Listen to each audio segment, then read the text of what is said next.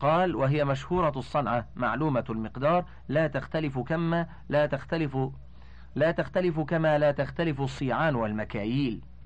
ولأن الحد لا يقع بالمجهول. وقال أبو عبيد هي الحباب وهي مستفيضة معروفة فينبغي أن يحمل لفظ القلتين عليها لشهرتها وكبرها. فإن كل معدود جعل مقدارا واحدا لم يتناول إلا أكبرها. لأنها أقرب إلى العلم وأقل في العدد. ولذلك جعل نصاب الزكاة بالأوسق دون الآصع والأمداد. وقد دلت هذه المسألة بصريحها على أن ما بلغ القلتين فلم يتغير بما وقع فيه لا ينجس.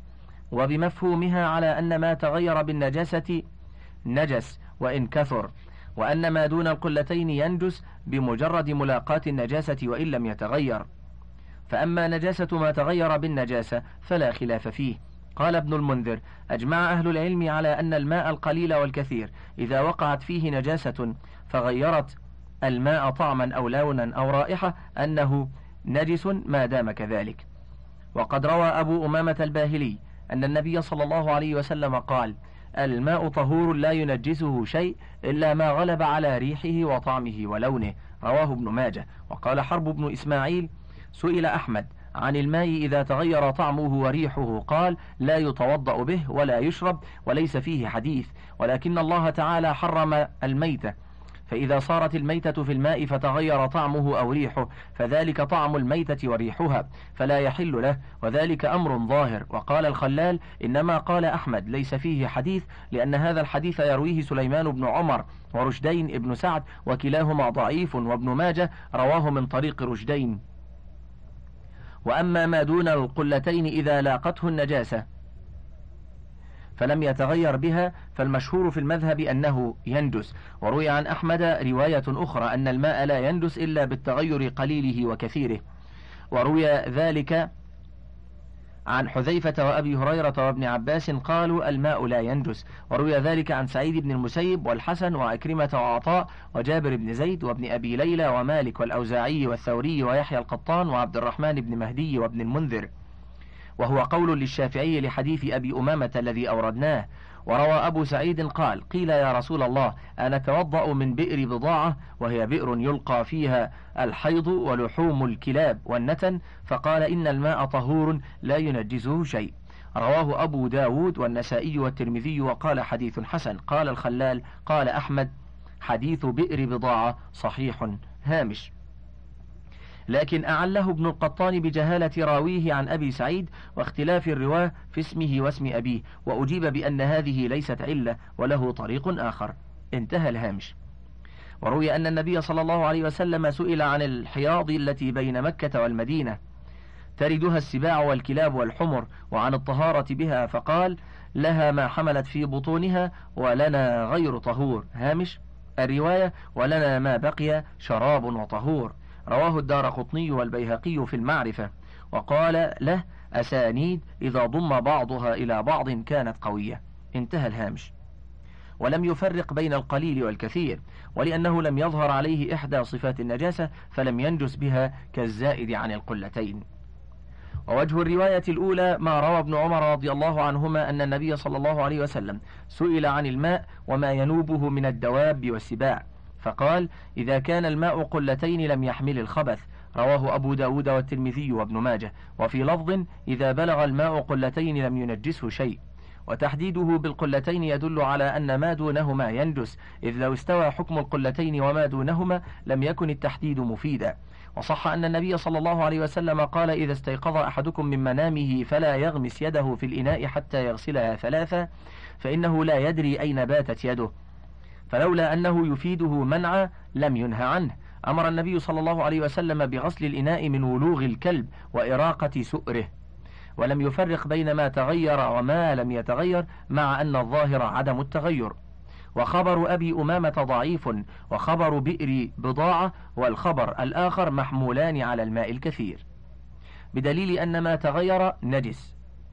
أو نخصهما بخبر القلتين فإنه أخص منهما والخاص يقدم على العام. وأما الزائد عن القلتين إذا لم يتغير ولم تكن النجاسة بولا أو عذرة فلا يختلف المذهب في طهارته. وروي ذلك عن ابن عمر وسعيد بن جبير ومجاهد وهو قول الشافعي وإسحاق وأبي عبيدة وأبي ثور وهو قول من حكينا عنهم أن اليسير لا ينجس إلا بالتغير. وحكي عن ابن عباس أنه قال إذا كان الماء ذنوبين لم يحمل الخبث. وقال عكرمة ذنوبا أو ذنوبين. وذهب أبو حنيفة وأصحابه إلى أن الكثير ينجس بالنجاسة إلا أن يبلغ حدا يغلب على الظن أن النجاسة لا تصل إليه. واختلفوا في حده. فقال بعضهم ما إذا حرك أحد طرفيه لم يتحرك الآخر. وقال بعضهم ما بلغ عشرة أذرع في عشرة أذرع وما دون ذلك ينجس وإذا بلغ ألف قلة. لأن النبي صلى الله عليه وسلم قال لا يبولن أحدكم في الماء الدائم ثم يتوضأ منه. متفق عليه. فنهى عن الوضوء من الماء الراكد بعد البول فيه ولم يفرق بين قليله وكثيره ولأنه ماء حلت فيه نجاسة لا يؤمن انتشارها إليه فينجس بها كاليسير. ولنا خبر القلتين وبئر بضاعة اللذان ذكرناهما فإن النبي صلى الله عليه وسلم قال الماء طهور لا ينجسه شيء مع قولهم له أنا توضأ من بئر بضاعة هامش؟ أي قاله صلى الله عليه وسلم جوابا عن هذا السؤال. انتهى الهامش. وهي بئر يلقى فيها الحيض ولحوم الكلاب والنتن وبئر بضاعة لا يبلغ الحد الذي ذكروه. قال أبو داود قدرت بئر بضاعة بردائي مددته عليها ثم ذرعته فإذا عرضها ستة أذرع. وسألت الذي فتح لي باب البستان هل غير بناؤها عما كانت عليه؟ قال لا. وسألت قيمها عن عمقها فقلت أكثر ما يكون فيها الماء؟ قال إلى العانة. قلت فإذا نقص قال دون العورة. ولأنه ماء يبلغ قلتين فأشبه ما زاد على عشرة أذرع وحديثهم عام وحديثنا خاص فيجب تقديمه. الثاني أن حديثهم لا بد من تخصيصه فإن ما زاد على الحد الذي ذكروه لا يمنع من الوضوء به اتفاقا.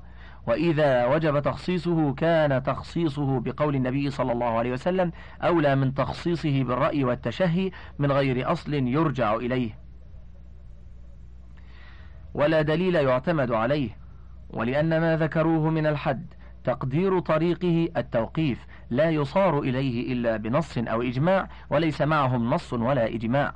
ولأن حديثهم خاص في البول ونحن نقول به على إحدى الروايتين ونقصر الحكم على ما تناوله النص وهو البول لأن له من التأكيد والانتشار في الماء ما ليس لغيره على ما سنذكره إن شاء الله تعالى. فإن قيل المراد بقوله لم يحمل الخبث أي لم يدفع الخبث عن نفسه أي أنه ينجس بالواقع فيه قلنا هذا فاسد لوجوه. أحدها أن في بعض ألفاظه لم ينجس. رواه أبو داود وابن ماجه واحتج به أحمد. والثاني أنه لو أراد أن ما بلغ القلتين في القلة ينجس لكان ما فوقهما لا ينجس. لتحقق الفرق بينهما فإنه جعل القلتين فصلا بين ما يتنجس وبين ما لم يتنجس.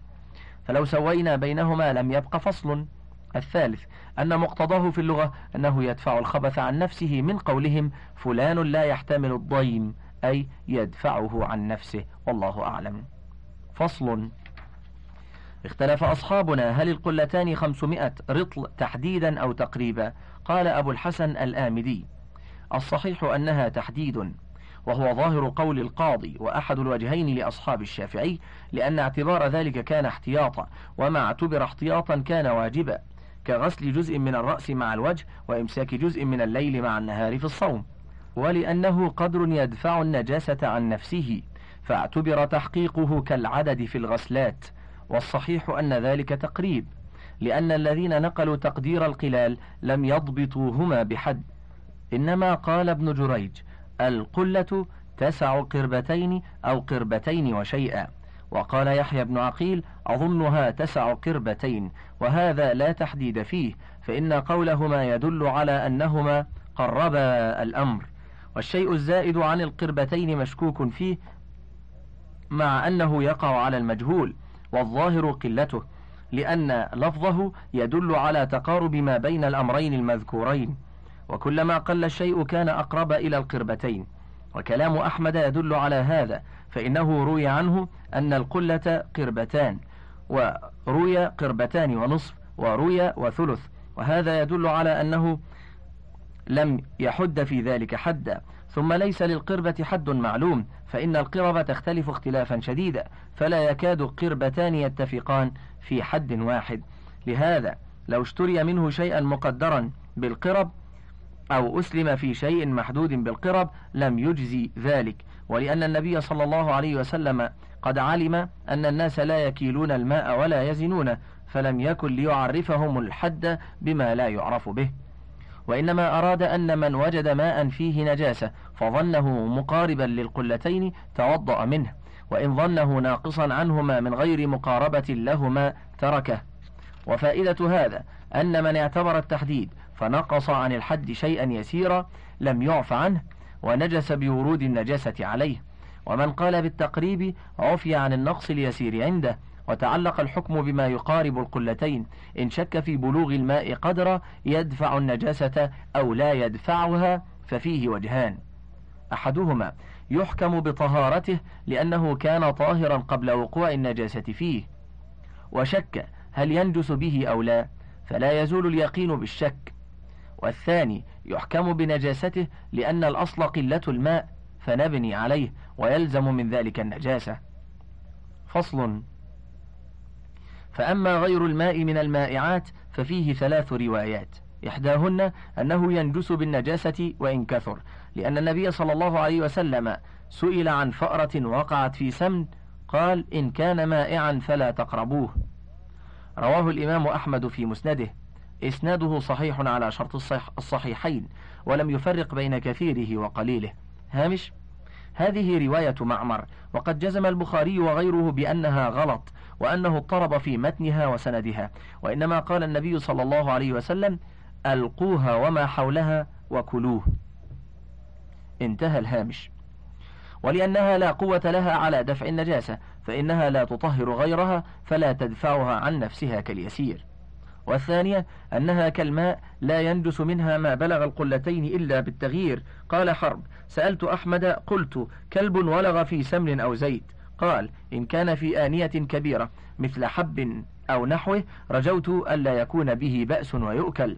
وإن كان في آنية صغيرة فلا يعجبني وذلك لأنه كثير فلم ينجز بالنجاسة من غير تغير كالماء. والثالثة ما أصله الماء؟ كالخل التمري يدفع النجاسة لأن الغالب فيه الماء وما لا فلا والأولى أولى. هامش؟ اختاره الأشد الأعصر. وأفاته أن النجاسة لا تسري في الدهن كما تسري في الماء والخل. والتحقيق قول الشيخ تقي الدين ابن تيمية أن قول معمر في الحديث الضعيف فلا تقربوه متروك عند عامة السلف والخلف وأن السمن ونحوه لا ينجس إلا بالتغير كالماء. وأنه إذا تنجس يطهر بالغسل. وذكر أدلة من قال بذلك مفصلة في الفتاوى. انتهى الهامش. فصل فأما الماء المستعمل وما كان طاهرا غير مطهر من الماء فإنه يدفع النجاسة عن نفسه إذا كثر. لقول النبي صلى الله عليه وسلم إذا بلغ الماء قلتين لم يحمل خبثا ويحتمل أن ينجس لأنه طاهر غير مطهر فأشبه الخل. فصل. إذا كان الماء كثيرا فوقع في جانب منه نجاسة فتغير بها. نظرت فيما لم يتغير فإن نقص عن القلتين فالجميع نجس لأن المتغير تنجس بالتغير والباقي تنجس بملاقاته. وإن زاد عن القلتين فهو طاهر. وقال ابن عقيل وبعض الشافعية يكون نجسا أيضا. وإن كبر وتباعدت أقطاره لأنه ماء راكد بعضه نجس فكان جميعه نجسا كما لو تقاربت أقطاره. ولأن المتغير مائع نجس فينجس ما يلاقيه ثم تنجس بذلك ما يلاقيه إلى آخره. فإن اضطرب فزال التغير زال التنجيس لزوال علته.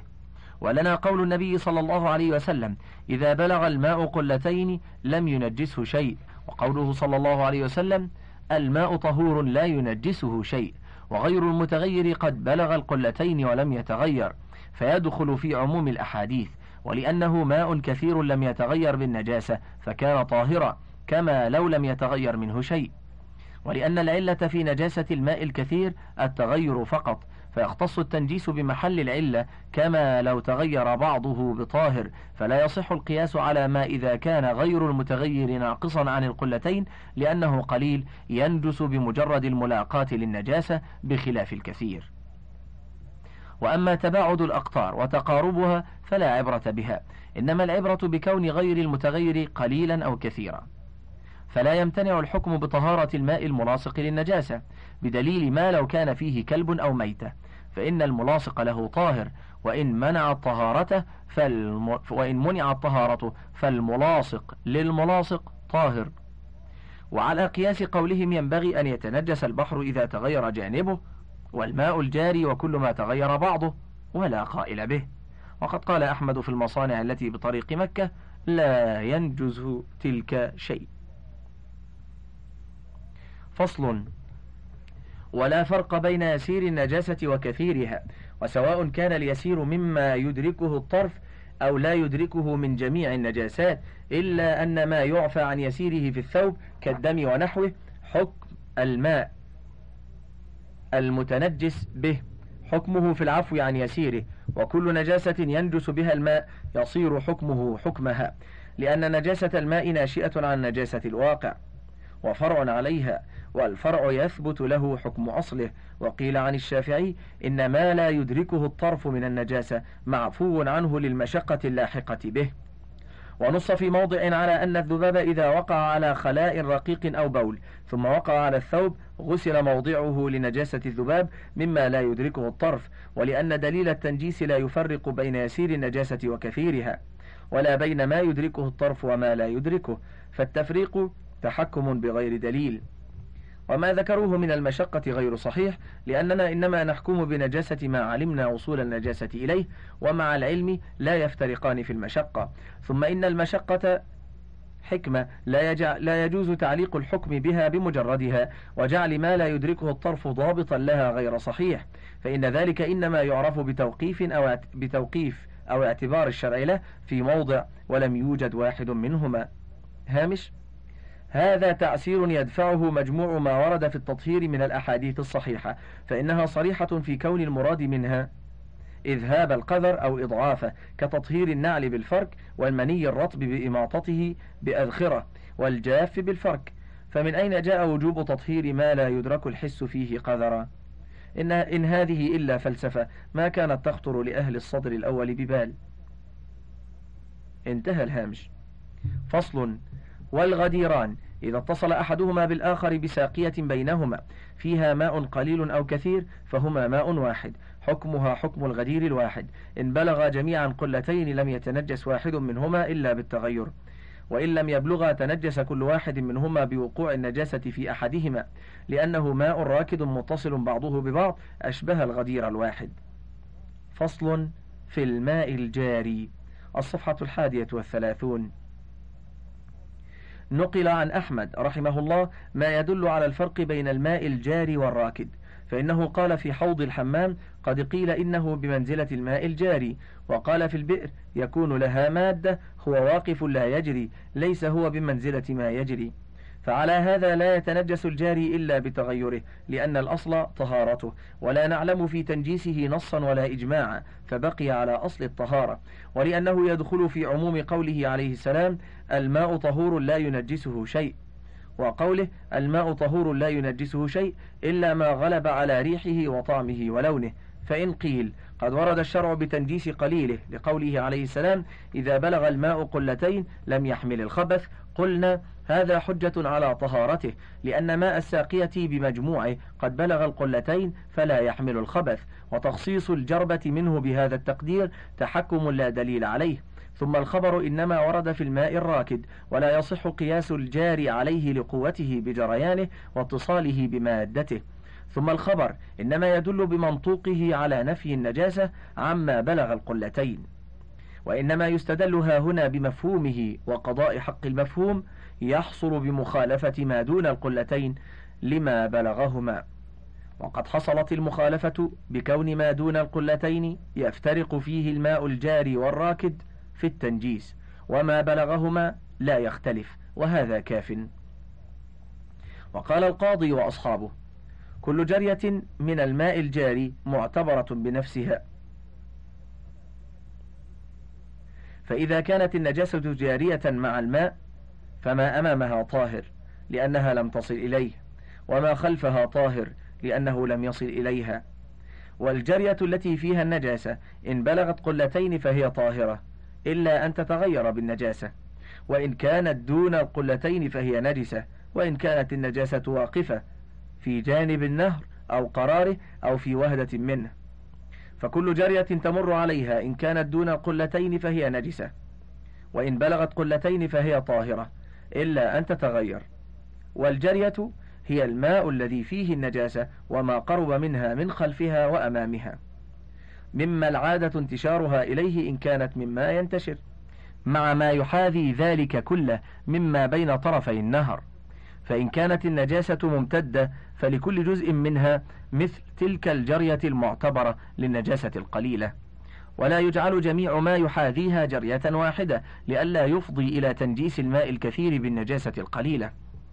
ونفي التنجيس عن الكثير مع وجود النجاسة الكثيرة فإن المحاذي للكثيرة كثير فلا يتنجس والمحاذي للقليلة قليل يتنجس. فإننا لو فرضنا كلبا في جانب نهر وشعرة منه في الجانب الآخر هامش في الشعر النابت في المحل النجس ثلاث روايات عن أحمد إحداها أنها طاهرة واختارها أبو بكر ابن عبد العزيز ورجحها ابن تيمية القائل بأن الشعور كلها طاهرة. انتهى الهامش. فإننا لو فرضنا كلبا في جانب نهر وشعرة منه في الجانب الآخر لكان المحاذي للشعرة لا يبلغ قلتين لقلة ما يحاذيها والمحاذي للكلب يبلغ قلالا. وقد ذكر القاضي وابن عقيل أن الجرية المحاذية للنجاسة فيما بين طرفي النهر يتعين حمله على ما ذكرنا لما بيناه. فإن قيل فهذا يقضي إلى التسوية بين النجاسة الكثيرة والقليلة قلنا الشرع سوى بينهما في الماء الراكد وهو أصل فتجب التسوية بينهما في الجاري الذي هو فرع. هامش المخالف يمنع القول بهذه التسوية كما يمنع ما بنيت عليه. فللماء الجاري من القوة على دفع النجاسة ما ليس للراكد.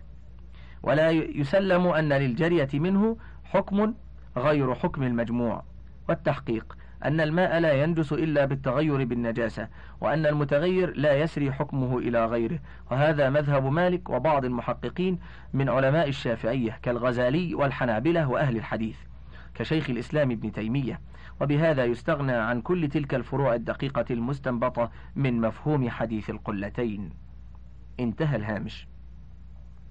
فصل فإن كان في جانب النهر ماء واقف مائل عن سنن الماء متصل بالجاري أو كان في أرض النهر وهدة فيها ماء واقف وكان ذلك مع الجرية المقابلة له دون القلتين نجس جميعا بوجود النجاسة في في أحدهما لأنه ماء متصل دون القلتين فينجس بها جميعه كالراكد. وإن كان أحدهما قلتين لم ينجس واحد منهما ما داما متلاقيين إلا بالتغير. لأن القلتين تدفع النجاسة عن نفسها وعما لاقته. ثم لا يخلو من كون النجاسة في النهر أو في الواقف فإن كانت في النهر وهو قلتان فهو طاهر على كل حال. وكذلك الواقف وإن كان دون القلتين فهو نجس قبل ملاقاته للواقف فإذا حاذاه طهر باتصاله به فإذا فارقه عاد إلى التنجس لقلته مع وجود النجاسة فيه. وإن كانت النجاسة في الواقف لم ينجس بحال لأنه لا يزال هو وما لاقاه قلتين. فإن كان الواقف دون القلتين والجرية كذلك إلا أنهما بمجموعهما يزيدان عن القلتين وكانت النجاسة في الواقف لم ينجس واحد منهما لأنها مع ما تلاقيه أكثر من قلتين. وإن كانت في النهر فقياس قول أصحابنا أن ينجس الواقف والجرية التي فيها النجاسة وكل ما يمر بعدها بالواقف. لأن الجرية التي فيها النجاسة كانت نجسة قبل ملاقاة الواقف ثم تنجس بها الواقف لكونه ماء دون القلتين. ورد عليه ماء نجس ولم تطهر الجرية لأنها بمنزلة ماء النجس صب على ماء دون القلتين. فلما صار الواقف نجسا نجس ما يمر عليه ويحتمل أن يحكم بطهارة الجرية حال ملاقاتها للواقف. ولا يتنجس الواقف بها لأنه ماء كثير لم يتغير فلا ينجس لقول النبي صلى الله عليه وسلم إذا بلغ الماء قلتين لم ينجسه شيء وهذا مذهب الشافعي. وهذا كله ما لم يتغير فإن تغير فهو نجس وحكمه حكم أعيان النجاسة. فإذا كان الواقف متغيرا وحده فالجرية التي تمر به إن كانت قلتين فهي طاهرة وإن كانت دون القلتين فهي نجسة وإن كانت الجرية متغيرة والواقف قلتان فهو طاهر وإلا فهو نجس. وإن كان بعض الواقف متغيرا وبعضه غير متغير وكان غير المتغير مع الجرية الملاقية له قلتين لم ينجس لأنه ماء زاد عن القلتين لم يتغير فكان طاهرا. كما لو كانت الجرية قلتين وإن كان المتغير منه الواقف يلي الجاري وغير المتغير لا يليه ولا يتصل به من أعلى الماء ولا من أسفله ولا من ناحية من نواحيه وكل واحد منهما دون القلتين فينبغي أن يكون الكل نجسا لأن كل ما يلاقي الماء النجس لا يبلغ القلتين. وإن اتصل به من ناحية فكل ما لم يتغير طاهر إذا بلغ القلتين لأنه كالغديرين اللذين بينهما ساقية. وإن شك في ذلك فالماء طاهر لأن الأصل الطهارة فلا تزول بالشك والله أعلم. انتهى الشريط الثالث. وللكتاب بقية على الشريط التالي.